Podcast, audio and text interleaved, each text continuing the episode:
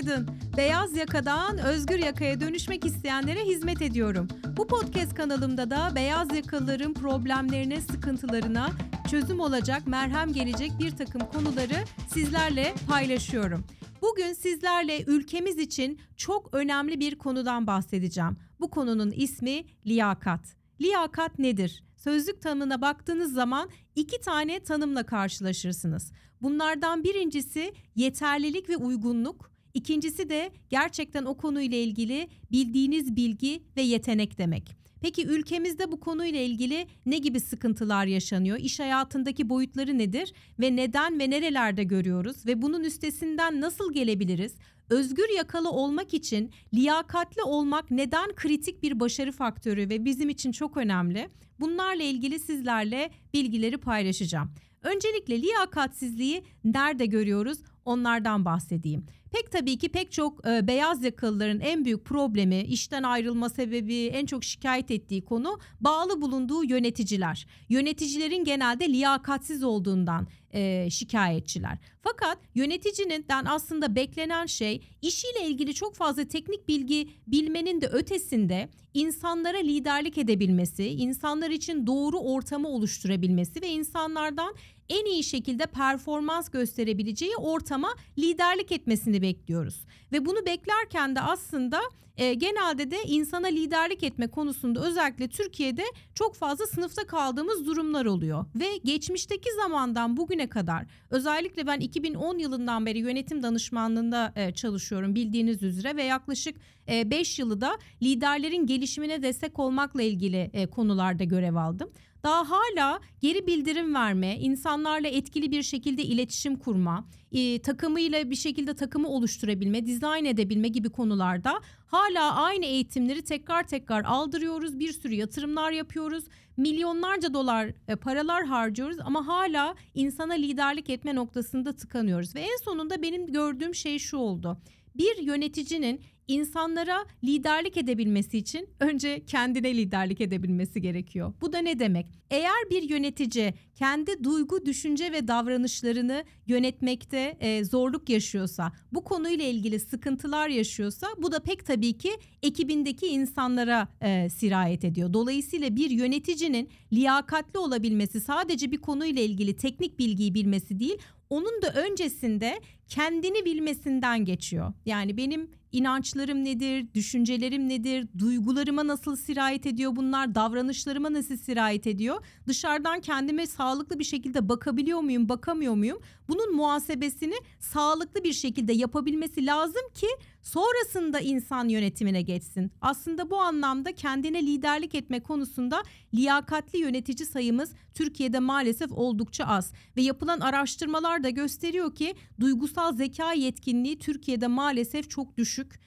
E, çünkü biz aile kültüründen geliyoruz. İletişimde son derece kapalı ve dolaylı bir şekilde yapıyoruz. Bu da tabii ki insanların kendi duygu durumunu anlama, kendini doğru şekilde ifade edebilme ve empati ile ilgili becerilerini biraz daha geride tutuyor. Dolayısıyla liyakatsizliği gördüğümüz en önemli nokta bence iş bilgisinden ziyade yöneticilerin kendini bilmemesinden kaynaklanıyor.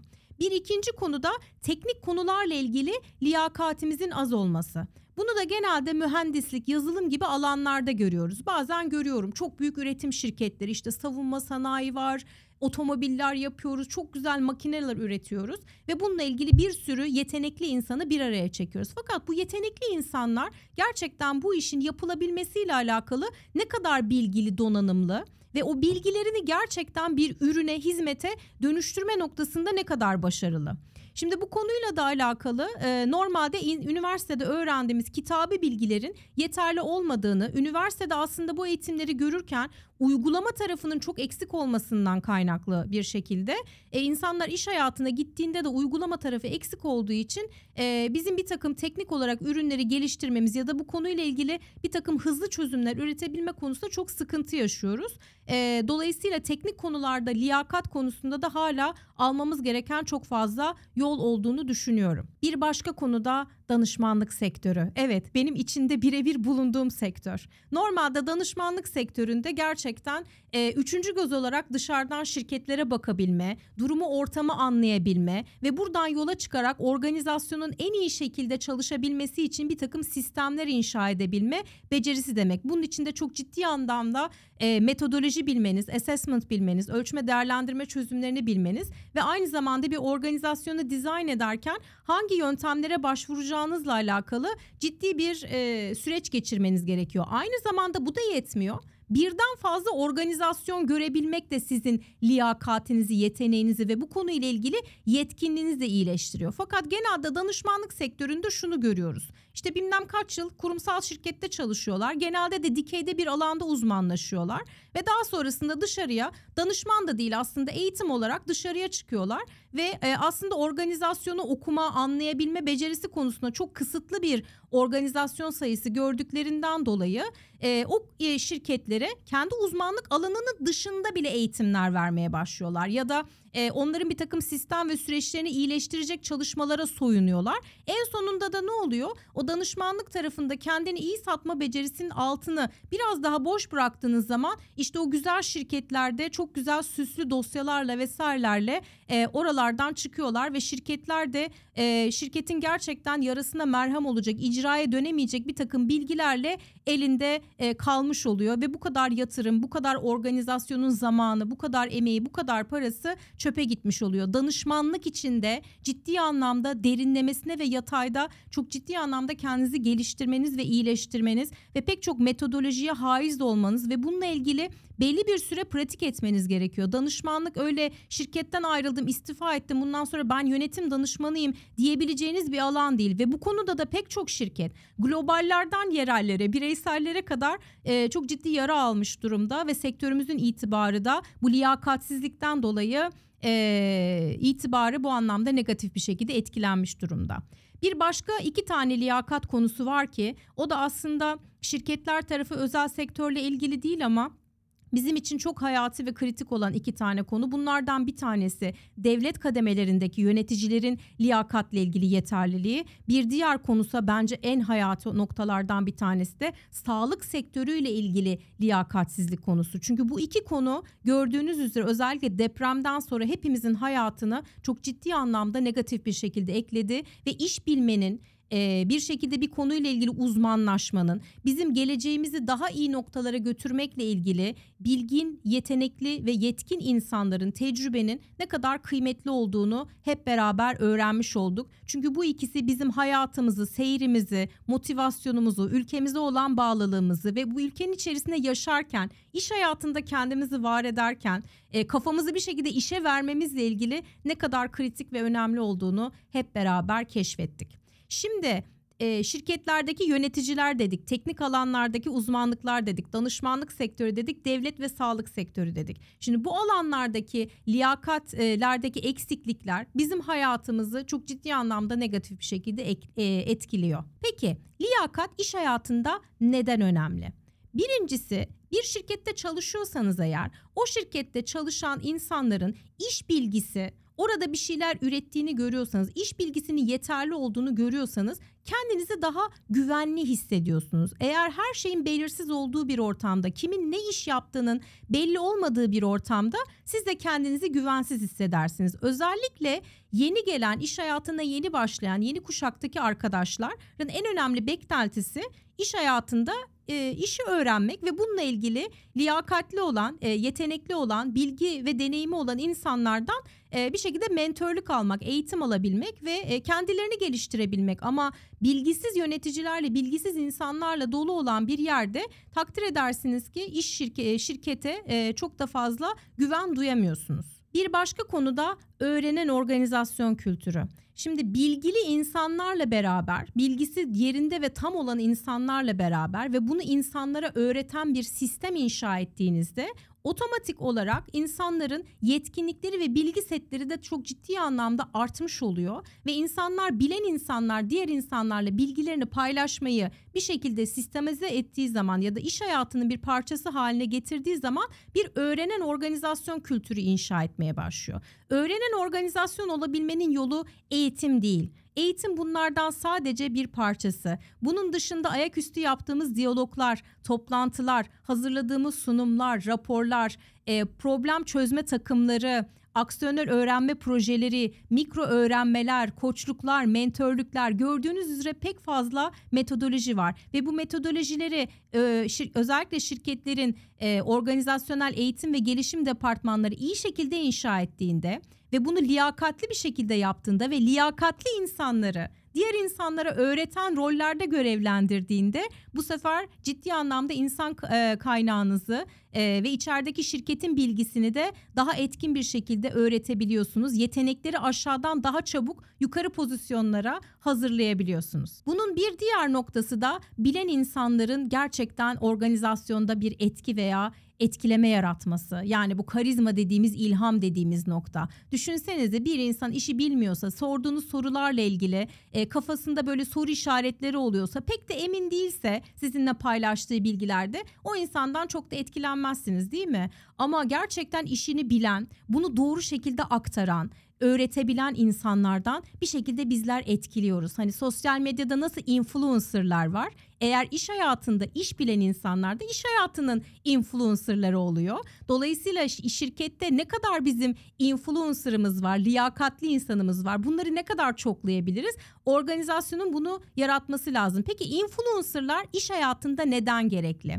Çünkü insan doğası gereği bulunduğu ortama tutunabilmek için oranın ortamına uyum sağlar. Aynı nöronlar devreye girer. Diyelim ki ben işimi çok ciddi anlamda disiplinli bir şekilde hayata geçiriyorum. E, işimi en iyi şekilde öğrenmekle ilgili, yeni bilgileri şirkete adapte etmekle ilgili pek çok kaynaktan besleniyorum ve bunu işe aktarıyorum. Ve benimle birlikte çalışan bir sürü arkadaşım ya da bana bağlı çalışan arkadaşlarım var. Dolayısıyla benim bu kendi varoluş halim şirkette bir örnek oluyor ve bir e, etki yaratmaya başlıyor. Beni gören ve benim gibi bir sürü insan olduğunu düşünün. O ortamda kalabilmek için ister istemez işini daha iyi yapmak zorunda kalıyorlar. Ve aynı zamanda bu şirketler içinde de tatlı bir rekabet yaratıyor. Yani rekabetin güzel yüzü, kirli yüzünden bahsetmiyorum. İşini iyi bilen insanlarla çalıştığınız zaman tembel bir insanı bile oraya koysanız o şirkete tutunmak için otomatikli e, bir şekilde o da işini iyi bilmek için ekstra efor sarf etmek zorunda kalacak. Ve bu eforu sarf ettiğinde de bakacak ki e, o da kendi işini daha iyi bir şekilde ortaya koymaya başlayacak. Dolayısıyla şirketlerde bu iş bilgisi ve işini aktarabilme becerisi yüksek olan influencerları daha fazla ortaya koymamız lazım. O da aslında Noel Tishi'nin Michigan Üniversitesi'nde çıkardığı seneler evvel bir metodoloji vardı. O da Leaders Teaching Leaders yani liderler liderlere öğretiyor diye bir metodoloji var. Bunu pek çok liderlik akademisinde de aslında e, konumlandırmaya çalıştık e, senelerdir. Bunu hala bir şekilde yapmaya devam ediyoruz şirketlerde. Özellikle lider olan, lider derken aklınıza sadece CEO'lar, genel müdür yardımcısı ya da direktörlerden bahsetmiyorum. Bir takım lideri de liderdir e, bir konuyla ilgili öğrendiği bir şey varsa ya da arkadaşlarına bir şeyini aktarırken onu doğru bir şekilde aktarabilme, e, aşağıdaki liderleri yetiştirebilmesi için bunun konuşma ve hitabet becerisini, doğru aktarma becerisini güçlendirmesi gerekiyor. Dolayısıyla e, influencerlar bu anlamda önemli. Leaders Teaching Leaders metodolojisi bu anlamda önemli. Ee, eğer siz de özgür yakalı olmak istiyorsanız, liyakatli insan olarak konumlanmak istiyorsanız bildiğiniz şeyleri doğru aktarma noktasında da kendinizi geliştirmenizi ciddi anlamda sizlere tavsiye ederim. Ve pek tabii ki liyakatin sonucunda ne olur? İyi işini iyi bilen, çalışkan, e, doğru iş sonuçları üreten bir şekilde başarılı işler üretir ve o şirketin sürdürülebilirliğine hizmet eder. Dolayısıyla bilgili ve liyakatli insanlarla çalıştığımız zaman otomatik olarak daha başarılı iş sonuçlarına gitmemiz, kar etmemiz e, ya da performansımızı arttırmamız doğal olarak daha mümkündür. Peki özgür yakalı insan neden liyakatli olmak zorunda? Bunlardan bir tanesi işi yapan sizsiniz ve siz kendi bulunduğunuz yerde başkasından derme çatma bilgilerle, kulaktan dolma bilgilerle yani kısacası taşıma suyla değirmen döndürmek istemezsiniz. Yani başkalarınıza sırtınızı yaslayarak, başkalarının emeğiyle, bilgisiyle hiçbir şekilde liderlik alanınızı genişletemezsiniz. Evet bugüne kadar buna benzer örnekler oldu ama artık iş dünyasında bazı şeyler daha fazla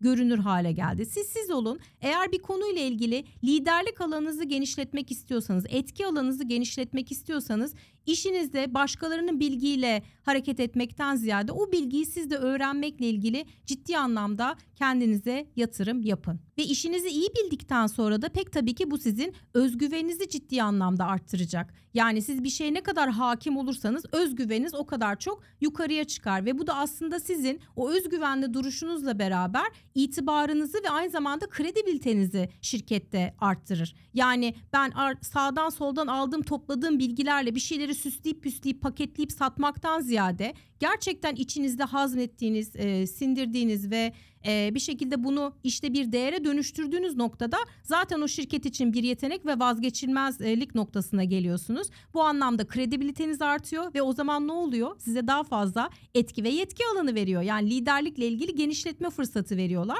Siz etki alanınızı ne kadar genişletirseniz oyun alanınız da o kadar genişliyor. O kadar çok aslında bir şirkette özgürlük alanınızı belirliyorsunuz. Bu anlamda liyakatli olmak son derece kıymetli. Tabii ki bir de en önemlisi eğer işi sen bilirsen dışarıda girişimci de olabilirsin. İşini çok iyi bilirsen ve bu konuyla ilgili birilerinin aklında kalırsan da iş bir şekilde senin ayağına gelmeye başlıyor. Yani benim mottomdaki gibi overlockça hep benim ayağıma gelir gibi. Gerçekten işinizi adanmışlıkla yaptığınızda ve onu derinine kadar bildiğinizde ve bunu iyi bir deneyime dönüştürdüğünüzde bir bakıyorsunuz ki insanlar sizi aramaya başlıyor. Dolayısıyla bu da ne demek? Daha fazla para kazanmak demek, daha fazla gelir elde etmek demek. Peki liyakati geliştirmek için neler yapmam gerekiyor?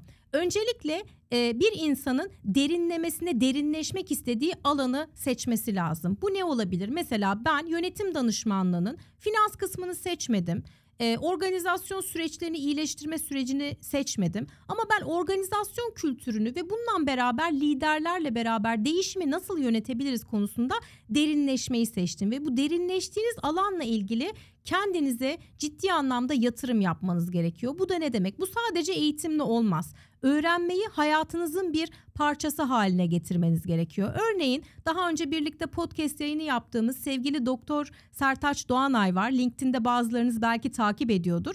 Biliyorsunuz çok ciddi anlamda bir e, etki yaratma, etkileme gücü var. E, özellikle LinkedIn kanalında. Bizlerle çok ciddi nitelikli içerikler üretiyor. Bizlerle bunu paylaşıyor ve gönülden yapıyor.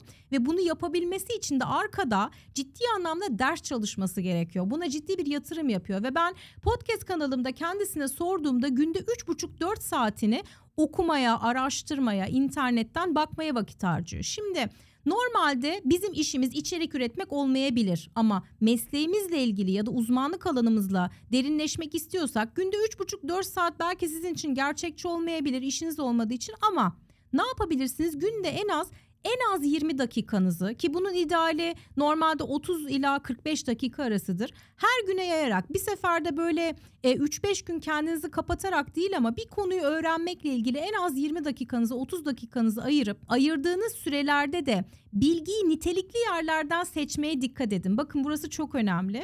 E, nereden bilgi aldığımıza da dikkat etmemiz gerekiyor. Kendimize bununla ilgili bir zaman ayırmamız gerekiyor. Peki bu zamanı diyeceksiniz ki benim zamanım yok nereden yaratacağım? Ben de diyeceğim ki size hadi oradan. Hepimizin zamanı var arkadaşlar. Benim de var. Mesela sosyal medyada baktığınızda bir bakıyorsunuz ki aa yarım saat geçmiş. Nereden gitti bu yarım saat ben hiç anlamıyorum diyorsunuz ya. İşte o yarım saatinizi eğer sosyal medyadan bu tarz bilgi ve öğrenme içeriklerini tüketeceksiniz. O zaman o kanalları takip edeceksiniz. O profilleri ziyaret edeceksiniz. Buralara bakacaksınız. Buralara bakmanız, buralarda vakit geçirmeniz önemli. Yani seçici olmanız çok önemli. Şimdi 20 dakika 30 dakika vakit harcadık ya. Bunun haricinde başka ne yapmanız gerekiyor? Okuma yapmanız gerekiyor. Şimdi diyebilirsiniz ki bir artık sosyal medya ile beraber benim dikkatim dağılıyor. Ben işte 2 sayfa 3 sayfadan fazla kitap okuyamıyorum. Bu bir disiplin işi. Kararlılık göstereceksiniz. En az 10 sayfa günde kitap okumanız, makale okumanız ya da okuyamıyorsanız bile bununla ilgili bir takım kaynakları araştırmanız gerekiyor ve bunda da yetmeyecek. Kara araştırdığınız kaynaklarla beraber oturduğunuz bir şekilde okudunuz. Bu bilgiyle ne yapacaksınız sorusunun cevabını verebilmeniz çok önemli. Çünkü genelde insanların yaptığı en büyük hata şu. Güzel güzel okuyorlar. E, ondan sonra aa ne kadar güzel bilgiymiş diyorlar. Fakat bu bilgiyle ne yapacağının dersine çalışmadığı için ya da bu bilgileri kategorize ederek e, kayıt altına almadığı için ya da bununla ilgili dersine çalışmadığı için bir şekilde beyin çöplük kutusuna dönüyor.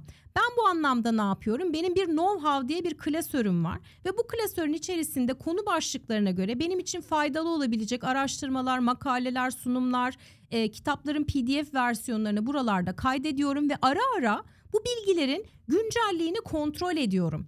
Ve eğer gerçekten e, tedavülde kullanılmaması gereken bir takım araştırma e, sonuçları varsa, makaleler varsa bunları da know-how klasörlerinden çıkartıyorum. Çünkü mevcuttaki bilgi eğer benim işime yaramayacaksa, kullanmayacaksa ne yapacağım ben o bilgiyle? Dolayısıyla bilgi yönetiminde bu anlamda ciddi anlamda yatırım yapmanız ve buna nitelikli vakit ayırmanız ve bilinçli bir şekilde bu sürece yaklaşmanız gerekiyor. Son olarak da eğer liyakatli bir çalışan olmak istiyorsanız, bir insan olmak istiyorsanız sadece mesele bir mesleği e, derinlemesine bilmek değil, kendi kişisel gelişiminize, kendinizi bilmeye, e, bir şekilde kendinizi inşa etmeye, hayatınızda liderlik etmeye ya da iş hayatında liderlik etmeye de yatırım yapmanız gerekiyor. Evet, Bugünkü yayınımızda sizlerle beraber liyakatin öneminden bahsettik. Kendi özgürlük alanımızı yaratmak istiyorsak, gelirlerimizi arttırmak istiyorsak, liderlik alanımızı ayakları yere sağlam basacak şekilde inşa etmek istiyorsak işimizi iyi bilmekle ve onunla ilgili yetkin olmakla, yeterliliğimizi arttırmakla ilgili %100 meselenin sorumlusu biziz. Sadece şirketten bu konuyla ilgili size yatırım yapmasını beklemeyin. Bir şekilde siz de kendinize bu yatırımı yapın eninde sonunda çünkü lider olarak siz bu hayatınızda devam edeceksiniz ve bugün bu şirkette çalışıyorsanız başka bir şirkete geçebilir ya da kendi işinizi de kurabilirsiniz. Dolayısıyla bunlara dikkat etmenizi ve liyakat, liyakat, liyakat yani üç kere altında çiziyorum. Bu anlamda buna öncelik vermenizi tavsiye ederim. Özellikle ülkemizin geleceğini 100. yılından sonra yakışır bir şekilde inşa etmek istiyorsak hepimizin işimizin uzmanı ve liyakatli insanlar olmaya ne kadar çok ihtiyacımız olduğunu çok ciddi anlamda büyük derslerle hepimiz öğrenmiş bulunuyoruz. Önümüzdeki hafta bir başka konuyla birlikte olmak üzere Hello Deniz'den hepinize kucak dolusu sevgiler.